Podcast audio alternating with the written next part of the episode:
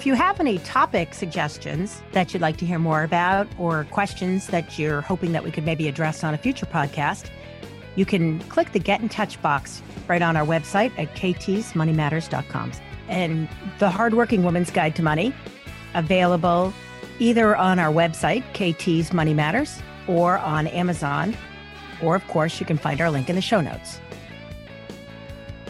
Working with your investments, retirement, insurance, estate, or tax planning, or just dealing with everyday expenses, your money matters. Let KT Thomas help you make the most of it. This is KT's Money Matters. Hey there, and welcome back. This is KT at KT's Money Matters, coming to you with your tips and quips and ideas about money, how to grow it, save it, spend it. Today, we're going to talk a little bit more about investing it it's that time of year. We're trying to break into summer here in New England. We've just come through the month of May, which always reminds me of that old adage sell in May and go away. You know, every year is a little different. One of the things I've learned is that sayings sometimes are not worth their weight in salt. But we're going to take a look at sell in May and go away.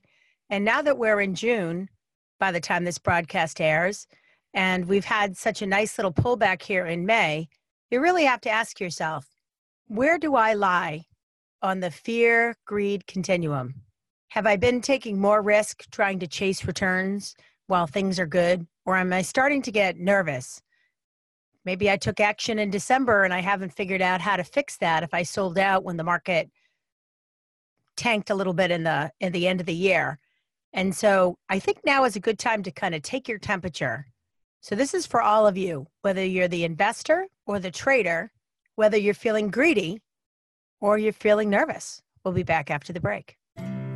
Your host, KT Thomas, is the Director of Portfolio Services at New Day Solutions, a firm offering expertise in retirement planning with more than 25 years of experience, dedicated to high net worth individuals, families, and business owners we work with you to have a coordinated approach for your comprehensive investment goals, providing concierge service for all generations from a team who can see things from your side of the table.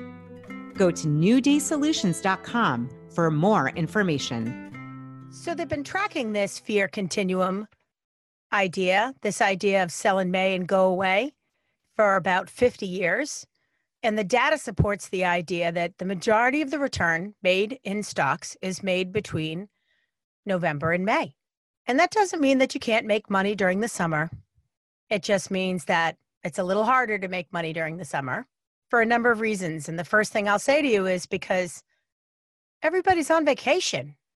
People tend to be very checked out in the summer, and markets tend to be more thinly traded as professionals take time off, and interested day traders do a little less. People spend a little bit more time with their family a little bit little less time with maybe the financial pages.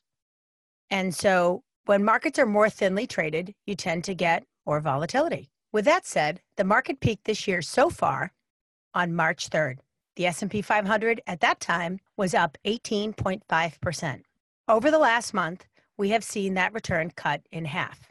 Still a very solid year up a little over 8.5%.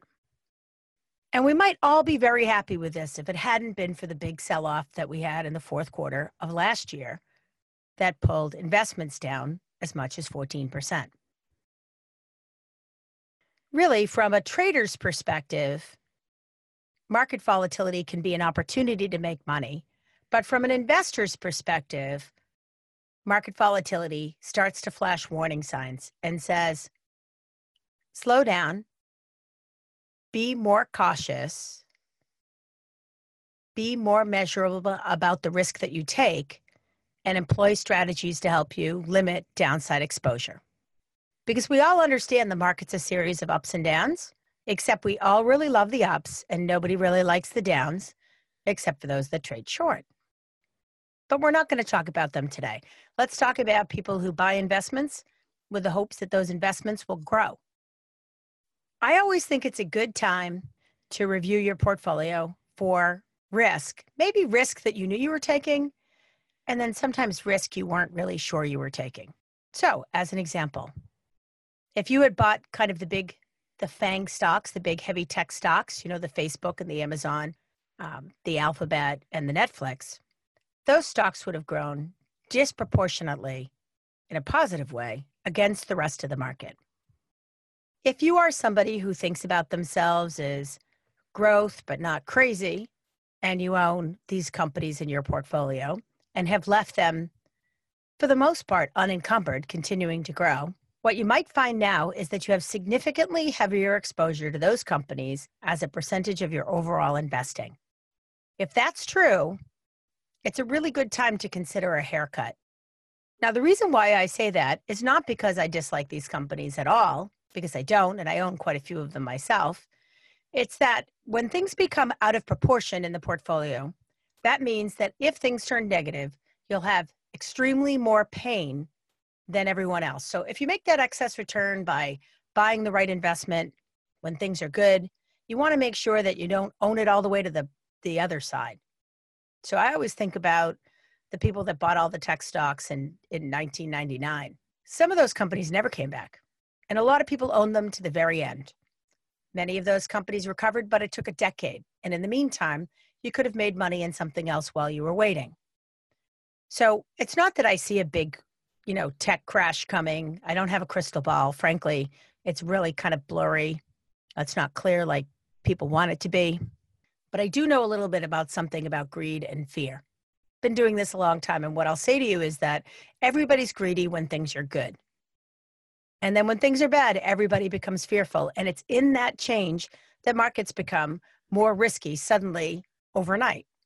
Like last fall, as an example. One minute we're talking about how great the economy is, and the next thing we're talking about how great it's not going to be in the future compared to today, and suddenly stocks fall right through the floor. Now, there were a few other things going on, but frankly, that was the catalyst that began the selling. This idea that companies came out and said, hey, listen, we made a lot of money. We're still going to make a lot of money. We're just not going to make as much money as we made last year. And then suddenly the fears started to build. 2018, at the fourth quarter, we were talking about would we have significant tariffs against China?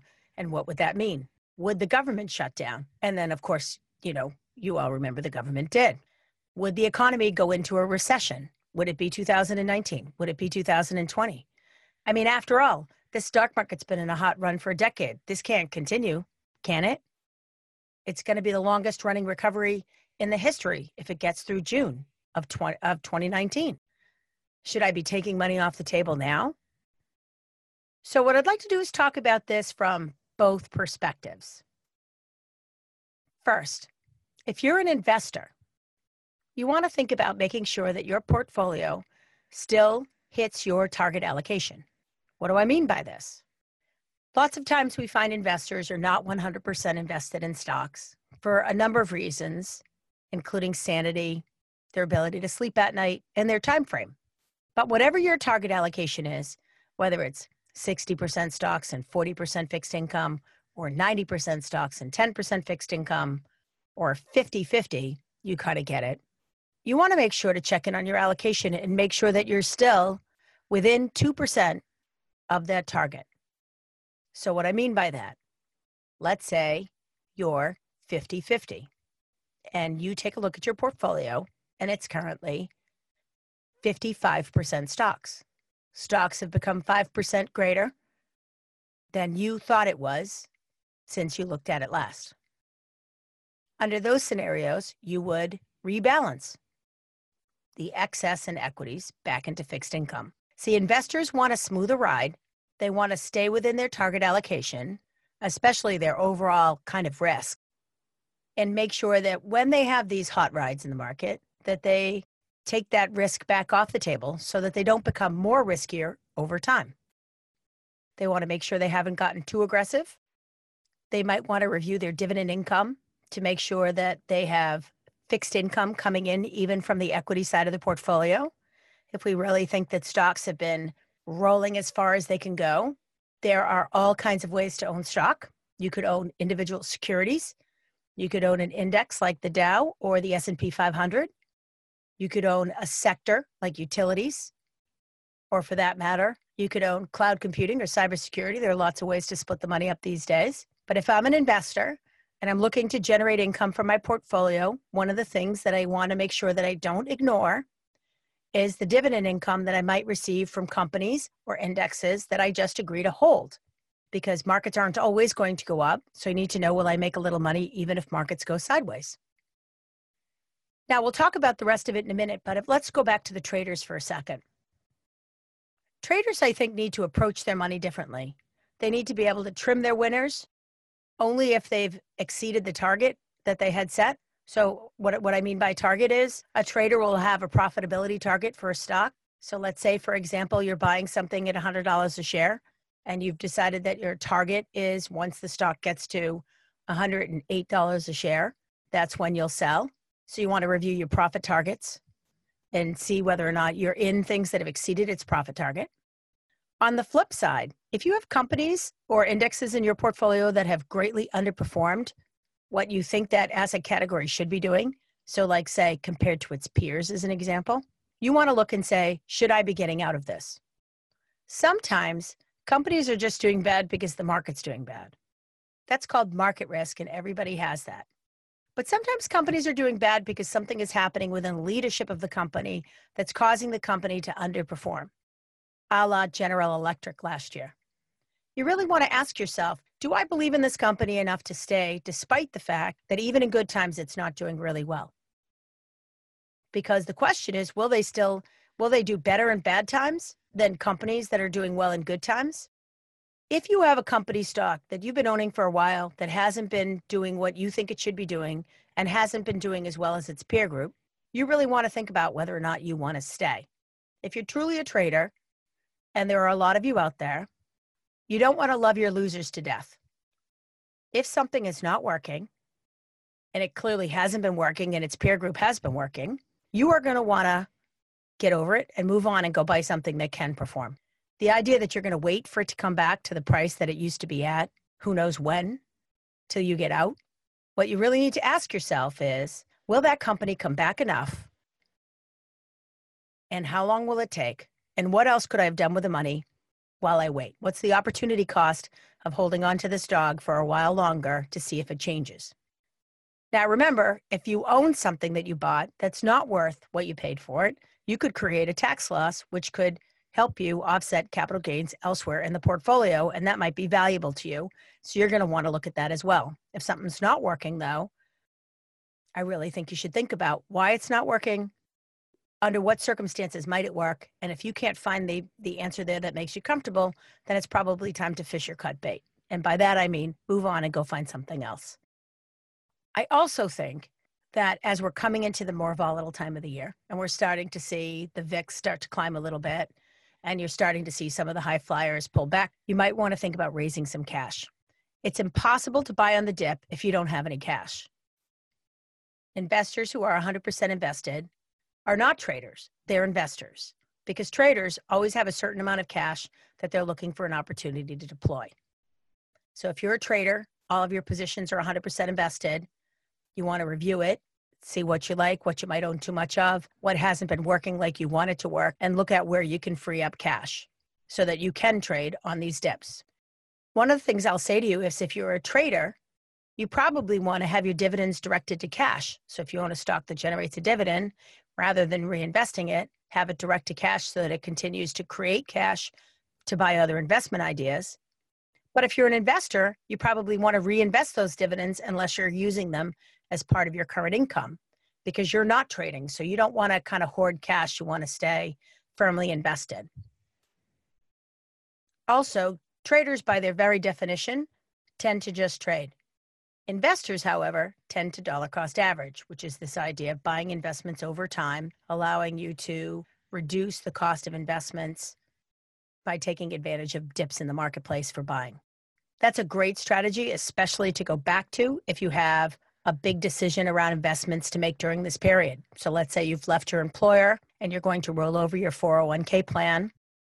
Then what you want to do is as you approach the investments on the other side, it's one opportunity for you to look at what is the timing that I want to approach this market? Should I dollar cost average in? Should I lump sum in?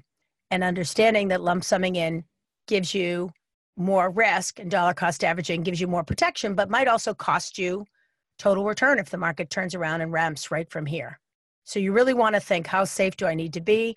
How much conservatorship is important to me as an investor?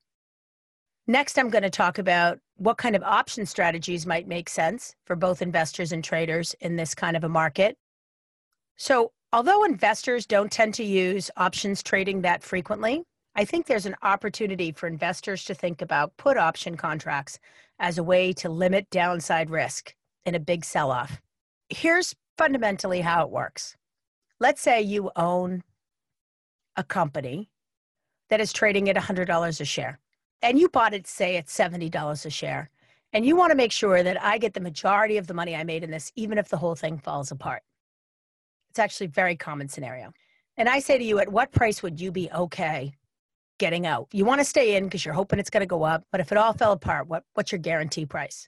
And you say, my guarantee price is $90 a share. If I made $20 a share, I'm going to feel really good about this investment if I have to leave. So then we go to the marketplace and we buy what's called a put. A put is the right to sell that stock at $90 a share. We don't pay a lot for it because $90 a share is a long way away from $100 a share. And it's not really valuable to own that contract right now. But let's say we have a major stock sell off and that stock that was trading at 100 now becomes trading at 80. We have a 20% correction in stocks.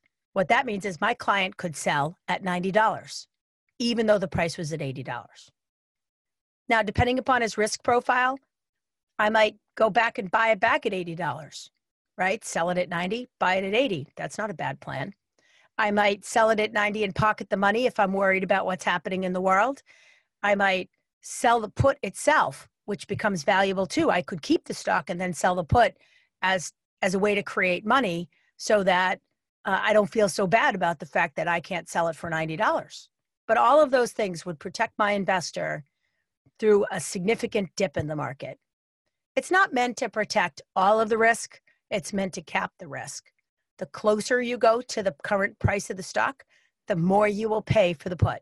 So some people say to me, KT, why don't I just buy one that says I could sell it at $100?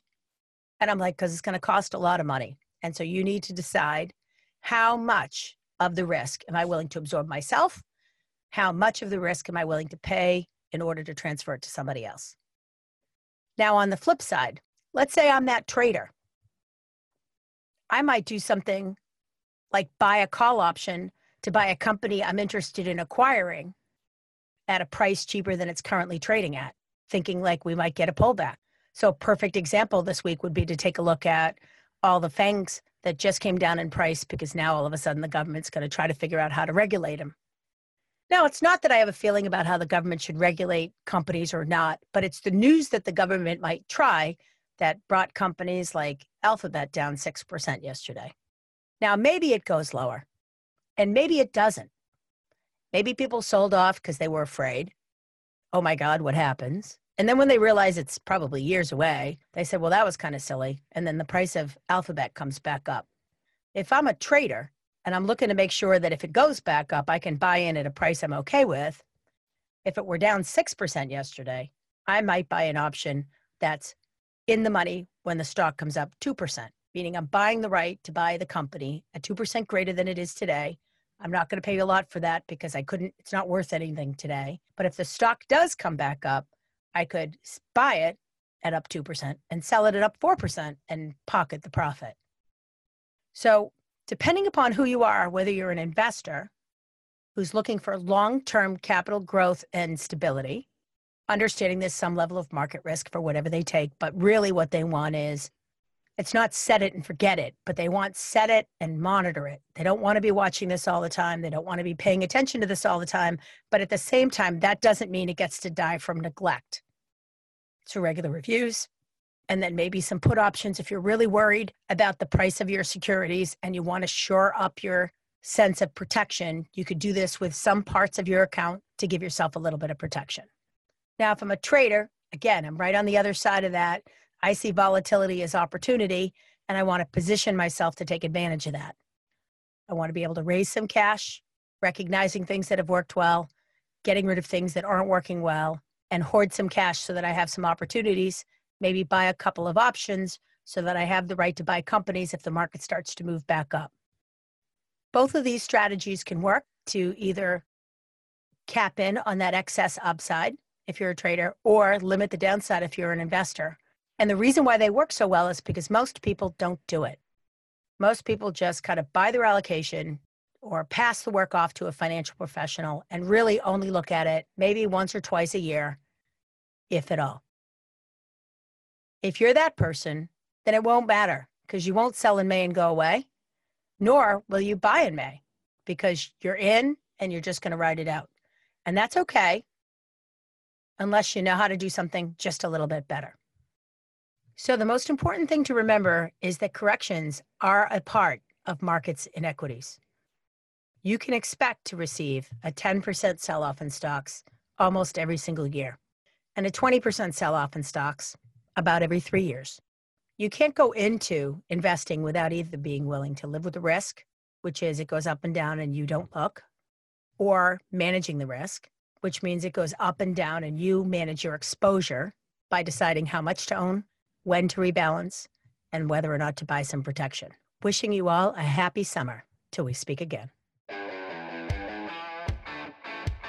Thanks for listening to KT's Money Matters with KT Thomas. For more information, past episodes, and show notes, go to www.ktsmoneymatterspodcast.com. Make sure you subscribe and recommend it at iTunes, Overcast, Google Play, or wherever you get your podcasts. This podcast is a part of the C Suite Radio Network. For more top business podcasts, visit c-suiteradio.com.